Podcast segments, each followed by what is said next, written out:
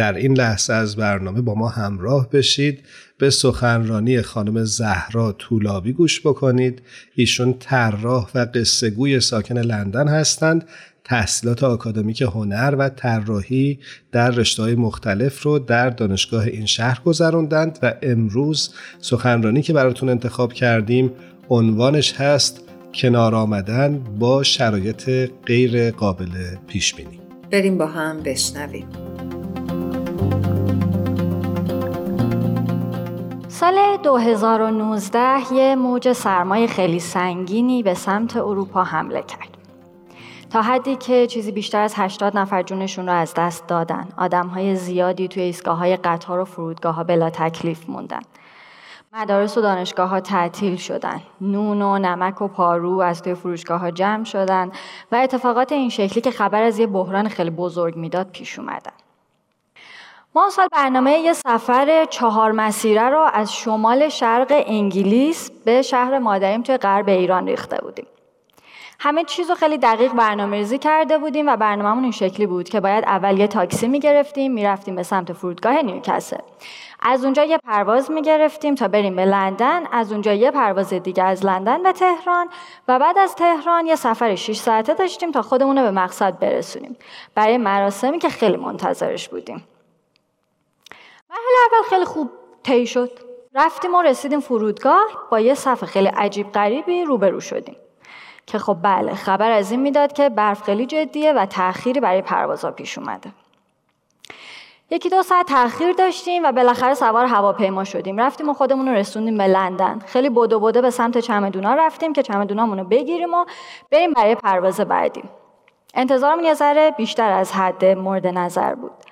چمدونامون هم در نهایت نیومد و همین انتظار باعث شد که ما از سفر بعدیمون، از پرواز بعدیمون جا بمونیم. خب حالا ما 4 نفر توی شهری 500 کیلومتر دورتر از محل زندگی خودمون بدون چمدونا توی فرودگاه گیر افتاده بودیم. در کنار خیلی آدم‌های دیگه‌ای که همینطور به تعدادشون داشت اضافه می‌شد و خبر نداشتن که قراره خیلیاشون تعطیلات کریسمس رو روی همون صندلی‌ها توی همون فرودگاه بگذرونن. من موقع یه نوجوان 15-16 ساله بودم. خب طبعا اولین واکنشم خیلی احساسی بود. اصلا نمیخواستم قبول کنم این قضیه رو. برای اون مراسم خیلی برنامه‌ریزی کرده بودیم، رنج دوری رو برامون راحت کرده بود و این اتفاق خیلی برامون سنگین بود. بعد از اینکه تقصیر رو انداختیم به دنیا و زمین و زمان و گلایه کردیم و اینا، دیدیم اینطوری فایده نداره. درسته که چانس رفتن اون به ایران خیلی کمه، ولی خب دنبال یه راهی بگردیم، شاید بتونیم خودمون یه جوری برسونیم به ایران. بعد از اینکه اوکی شد و قبول کردیم که این اتفاق افتاده، من از بقیه خواستم که یه گوشه منتظر بمونن و من برم از طرف گروه شانسمون رو امتحان بکنم.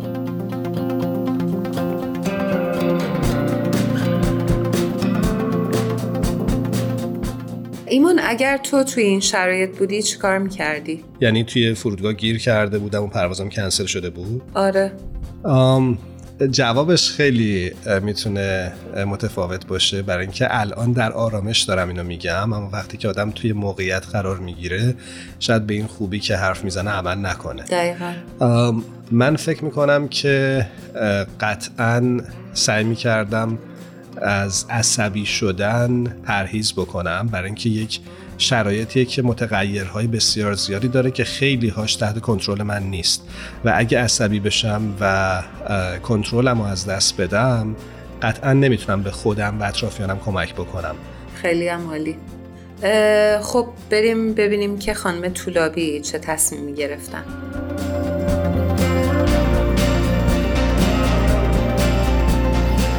شروع کردم گشتن توی تمامی فرودگاه و ترمینال ها، دونه دونه هواپیمایی‌ها رو میپرسیدم که آیا شما یه پرواز دارین که تهش ما رو برسونه به ایران؟ حتی یادم رفتم از هواپیمای سریلانکا هم پرسیدم، گفتم شما پرواز دارین؟ بعد همینطوری من نگاه میکرد که چطور داری همچین سوالی از من میپرسی. ولی وظیفه من اون موقع سوال پرسیدن بود، پیدا کردن یه مسیری بود که بتونه ما رو به اونجا برسونه. خلاصه انقدر پرسیدم تا تونستم یه جواب نیمه بله رو از یه هواپیمای کم نام و نشون بگیرم. اسم اونو تو لیست انتظار گذاشتم و بعد از حدود 3-4 ساعت، حوالی 5 صبح بود که صدامون کردن و گفتن میتونید سوار هواپیما بشید. خودمون رسوندیم به یه کشور سوم، جایی که زبان مشترک هم بین اون وجود نداشت. با زبان ایما و اشاره مسیرمون رو پیدا کردیم، رفتیم به سمت هواپیمایی دوم که یه هواپیمای ملخی بود و حقیقتا خیلی هم امیدوار نبودیم ما رو تو راه نندازه، ولی مسیر بود که شروع کرده بودیم و باید ادامه میدادیم. رفتیم و در نهایت بعد از یه سفر تقریبا 30 ساعته به تهران رسیدیم و بعدم اون سفر 6 ساعته رو طی کردیم و به مقصد رسیدیم. قبل از اینکه ادامه بدم و برم سر یه قصه مشابه دیگه، ازتون میخوام به یه مشکلی شبیه به این، حالا کوچیکتر یا بزرگتر، که الان درگیرش هستین یا فکر میکنین درگیرش خواهین شد، فکر کنین. بعدن دوباره برمیگردیم بهش. 10 سال بعد، زمستون سال 2019، دوباره با خانواده‌ام یه تصمیم جدید گرفتیم. این بار خیلی جدی‌تر از یه سفر 4 مسیره بود. تصمیم گرفتیم یه کسب و کار رو توی حوزه هنر و خلاقیت توی ایران راه اندازی بکنیم. یه فضای کار و ساخت اشتراکی برای فریلنسرها و استارتاپ‌ها و کسانی که تو این حوزه‌ها مشغول بودن. من اون موقع سرخوش از این قضیه بودم که صنایع خلاقیت محور حالا درگیر اتوماسیون نمیشن، خیلی اوضاعشون خوبه و جاشون تقریباً امنه. در این حال کارمون تقریباً برای بار اول بود که توی ایران داشت انجام میشد و این فرصت رو بهمون میداد که خیلی خوب خودمون رو نشون بدیم. البته اینم بگم خودم آماده کرده بودم که میری جلو، موانع سرات، سختی‌ها و قوی باش و ادامه بده و همه اینا رو هم تازه در نظر گرفته بودم. هنوز گرم افتتاحیه و روزای شروع به کارمون بودیم که بعد از طی کردن چند تا بحران خیلی جدی ملی با یه بحران بین‌المللی مواجه شدیم. کرونا اومد. بعضی وقتا با خودم فکر می‌کنم شاید تقصیر خانواده ما یه سری بحرانات توی دنیا به وجود میاد. چون یه برنامه دیگه هم که ریخته بودیم، آتشفشان‌های ایسلند رو فعال کردیم.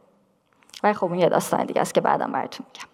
این بار به زمانه تجربه نشده ها رسیده بودیم و بعدی تجربه نشده ها اینه که هیچ راه حل ثبت شده‌ای براشون وجود نداره. نمیتونیم مسیر کسی رو پی بگیریم.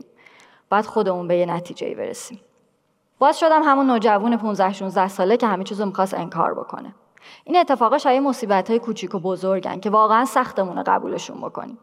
پس منم تا حدی همین شکلی بودم. دست به برنامه‌های قشنگ تدوین شدم نمی‌زدم، فازها رو از هم جدا نمی‌کردم و منتظر بودم اوضاع خودش درست بشه.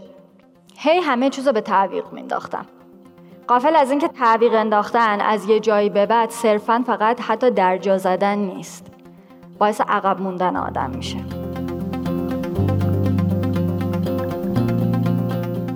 این شرایطی که خانم طولابی داشتن بهش اشاره می‌کردن برای خود من خیلی آشنا بود و من آدمی هستم که حالا نمیدونم متاسفانه یا خوشبختانه که نیست، قطعا متاسفانه در شرایط مشابه همیشه کارها رو به تعویق میندازم تا از استرسش دوری بکنم توی اون لحظه. تو چی؟ من هم اکثرا اینجوریم و فکر میکنم اکثر آدما این کار رو انجام میدن. بعد خیلی جالبه که توی مقاله میخوندم که آدمای دقیقه 90 این نوع رفتار رو اکتساب کردن، یعنی در بچگی دیدن که نتیجه کار همون عذاب در اومده و پدر مادر این کار رو انجام دادن، بچه ها دیدن و بچه ها هم این کار رو میکنن. به علاوه این که خیلی خیلی دلایل دیگه ای داره این اهمال کاری که آدم هی پشت گوش میندازه، ولی برام خیلی جالب بود که یعنی ما با دیدن این مسائل میتونیم مثلا یاد بگیریم که اوکی میتونیم از قبل این رو انجام بدیم یا اینکه دقیقه 90 انجام بدیم. بریم ببینیم خانم طولابی در ادامه چی میگن.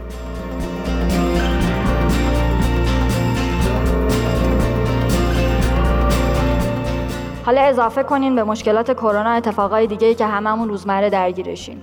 بالا رفتن نرخ ارز، مشکلات اجاره، مشکلات دیگه اقتصادی اجتماعی، همه اینا هر روز میومدن و اضافه میشدن. آمار کرونا بالا میرفت، محدودیت‌ها بیشتر میشد و هر خبر یه شوک خیلی سنگینی بود به ما.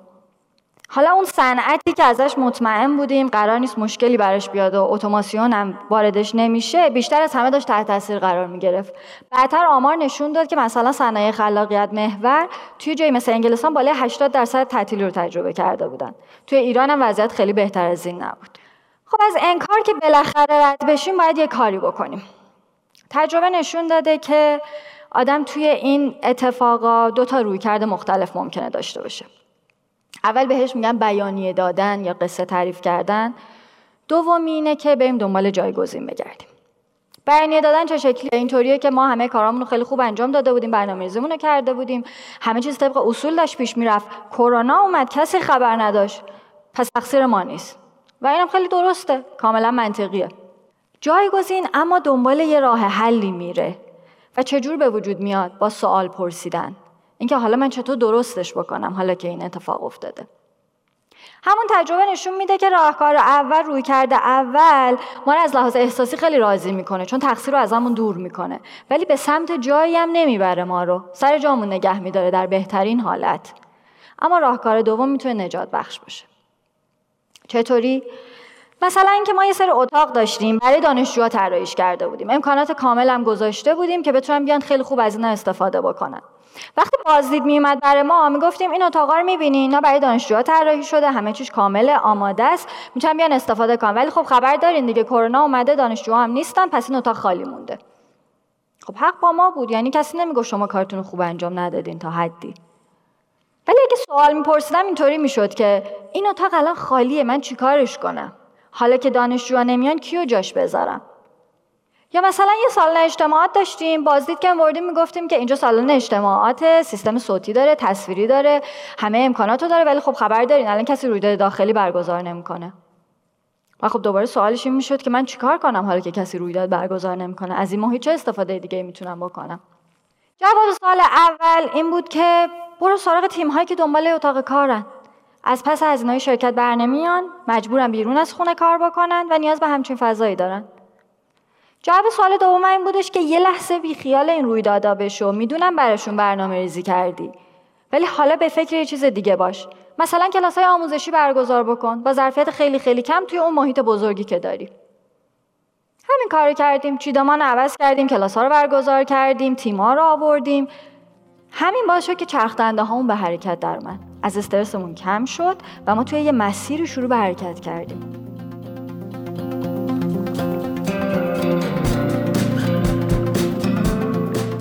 خیلی جالب بود که توی یه جایی میخوندم که برای موفقیت هم همین نکته رو اشاره میکردن. میگفتن هر وقت که خسته شدید از تلاش نشینید، تسلیم نشید. در واقع قدم‌های خیلی خیلی کوچیک‌تر بردارید ولی تسلیم نشید. در آثار باهایی هم این اشاره شده که تأیید حول اقدام است، یعنی ما باید اقدام بکنیم. این خیلی مسئله مهمیه و به قول صمد بهرنگی، راه که بیفتی ترست میریزه.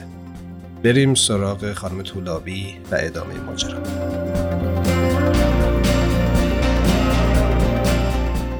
فکر نکنیم که حالا من اومدم یه قصه سفر رو گفتم یا یه قصه کسب و کار رو تعریف کردم، یا اینکه مثلا ما میتونیم حتی همچنان یکی از اون میلیون ها نفر که تو فرودگاه ها بودن نباشیم یا یکی از اون 10,000 نفر که کسب و کار دارن نباشیم. قضیه فقط به این ختم نمیشه. همه ما تو زندگیمون مصداق‌های کوچیک و بزرگی داریم که شبیه به همینا میشه، شبیه به سفر پر اتفاق میشه و درگیر اتفاقاتی میشیم که اصلاً و ابداً فکرش رو نمی‌کردیم. همین روزمره خودمون رو نها کنین. یه روزایی هست که نمیدونیم برقا قراره بره، نمیدونیم چه ساعتی میره، یه حد وسط کارمون که برقا میره، لپتاپ و موبایلامون هم شارژ نداره. خب دوباره میتونیم بیایم بیانیه بدیم که برقا رفت و من هیچ کاری نمیتونم بکنم، بشینیم و خشم و غم و اینا که کاملا هم طبیعیه و حقم داریم، ولی برای پیش بردن کارمون باید دنبال یه راه دیگه بگردیم، نه؟ واسه من میگم که خب حالا که برقا رفته و اینا رو نداره، من میرم خرید بیرونمو میکنم، میرم حتی یه چرت میزنم که وقتی پا شدم دیگه سر حال باشم. اینطوری دارم یه کاری میکنم، از انفعال دور شدم، به سمت واکنش دادن رفتم. به چرا و کی و چطور و کجا و چطوری، به همه اینا فکر میکنم. به قول سعدی، به راه بادیه رفتن به از نشستن باطل، که گر مراد نیابم به قدر وسع بکوشم. ما این روزا هزاران هزار انتخاب در طول روز مرمون میکنیم. بعضی منابع این عدد رو چند ده هزار انتخاب میدونن. این از اهمیت تصمیم گیری و انتخاب به ما میگه، از اینکه چقدر میتونه مسیرهای متفاوتی رو پیش رو اون بذاره و بعد دوباره اون جایگزین رو میاره جلو که اگه یه مسیری درست نبود جایگزینش چی میتونه باشه، اگه یه انتخابی جواب نداد چه جایگزینی میتونیم داشته باشیم. جایگزین لزوما به این معنا نیست که راه حل اولت اشتباه بود حالا شماتتت بکنه، اصلا اینطوری نیست. راه حل دوم نیست، به موازات راه حل اول یه چیزیه که میتونه تو رو برگردونه تو اون مسیری که به اون مقصد برسی. رابرت بوش خیلی خلاصه میگه استفاده از جایگزین به سادگی این نیست بگی که حالا برو یه چیز دیگر رو امتحان بکن. به سختی سفر به ماه هم نیست. مهمترین چیز اینه که به این فکر بکنیم تنها یک راه حل برای رسیدن به یک مسئله، برای حل یک مسئله وجود نداره. راه حل‌های متفاوتی هست. با دیگران صحبت کنیم، اون راه حل‌ها رو بیاریم کنار هم، بررسی کنیم، انتخابشون بکنیم و بعد طبق اونا پیش بریم. اینطوری متخصص میشیم در حل مسائل با استفاده از جایگزینی، چیزی که میتونه خیلی نجات بخش باشه.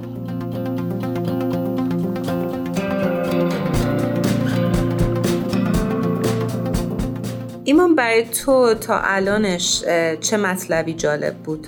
این نکته آخری که گفتن فکر میکنم خیلی مهمه، اینه که همیشه میشه مشورت کرد، همفکری کرد برای یافتن یه راه حل خوب و اینکه آدم فکر بکنه همه جوابها رو بعد خودش به تنهایی بهش برسه، نه به نظرم کار درستیه و نه عقلانی، برای اینکه هم میتونه آدم رو با یه سری مشکلات و موانعی روبرو بکنه که واقعا غیر ضروری هستن و اونطوری که باید شاید نتونیم به اون نتیجه‌ای که لازمه دست پیدا بکنیم.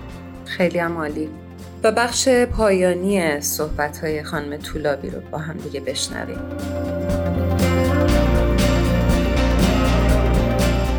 این روزا وقتی یک کتاب علمی چاپ میشه، تا پروسه نشرش رو طی بکنه ممکنه اتفاقاتی که توش هست، اون حرفایی که توش زده میشه دچار شبهه بشن. به خاطر همین خیلی وقتا ما به مقالات روزه که مراجعه میکنیم. بقیه چیزا هم همینطورین.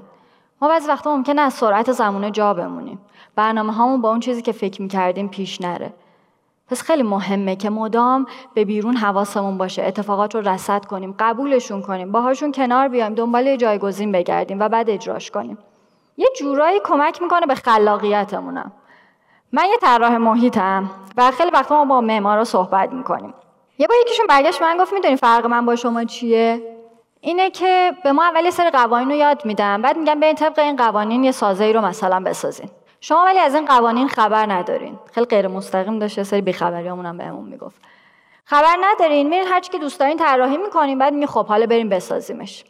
به این معنا نیست که ما از قبل به اجرا فکر نمی‌کنیم. ما هم همه اون واحدها رو گذروندیم که یک چیزی که طراحی میشه حتما باید قابل اجرا بشه. ولی قبول کردیم که فقط 1، 2 یا 3 راه حل برای حل یه مسئله برای اجرا رسوندن یه پروژه نیست. امکانات امروز خیلی خیلی بیشتر از این حرفاست. همه اینا رو گفتم. حالا برگردیم به اون مشکلی که هممون اولش بهش فکر کردیم. ازتون میخوام این دفعه به جای اینکه تعریفش کنین، سوالیش بکنین. اون سوالو به سوالهای خیلی خیلی ریزتر تبدیل کنین. برای هر کدومش دنبال جواب بگردین. جوابا رو کنار هم بذارین و بعد به یک مسیری برسین که شما رو بلند کنه و راه بندازه و صرفاً تماشاگر این مشکلات نباشین. اینطوری وقتی اون برج بلند رویاهامون جلومونه، یهو از هم نمیپاشه. چون شوک نمیشیم. اتفاقات و اخبار دیگه دیوهای دو سر نیستن. ما آماده ایم. ما منتظر غیر منتظره هاییم. میتونیم نسبت به اونها واکنش بدیم و پیش بریم و امیدواریم که جایگزین هامون جواب بدن. برای رسیدن به یه مقصد شما میتونین پیاده، با کالاسکه، دوچرخه، ماشین، کشتی، اتوبوس، هواپیما و خیلی چیزای دیگه سفر بکنین. هر کدوم مزایا و معایب خاص خودشونو دارن. ولی هر کدومشون به موقعش میتونن نجات بخش شما باشن.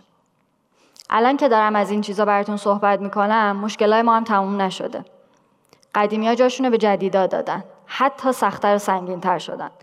ولی من دیگه قبول کردم که روال دنیا همینه. باید بگردم دنبال یه جایگزینی. باید یه مسیر دیگه پیدا کنم که باز منو سر همون مقصد ببره. و یادم میمونه که یه جاهایی باید بیخیال اون چمدونا بشم تا به مقصدم برسم، چون همون چمدونا هم 4 هفته بعد وقتی دور دنیا رو زدن برگشتن خونه.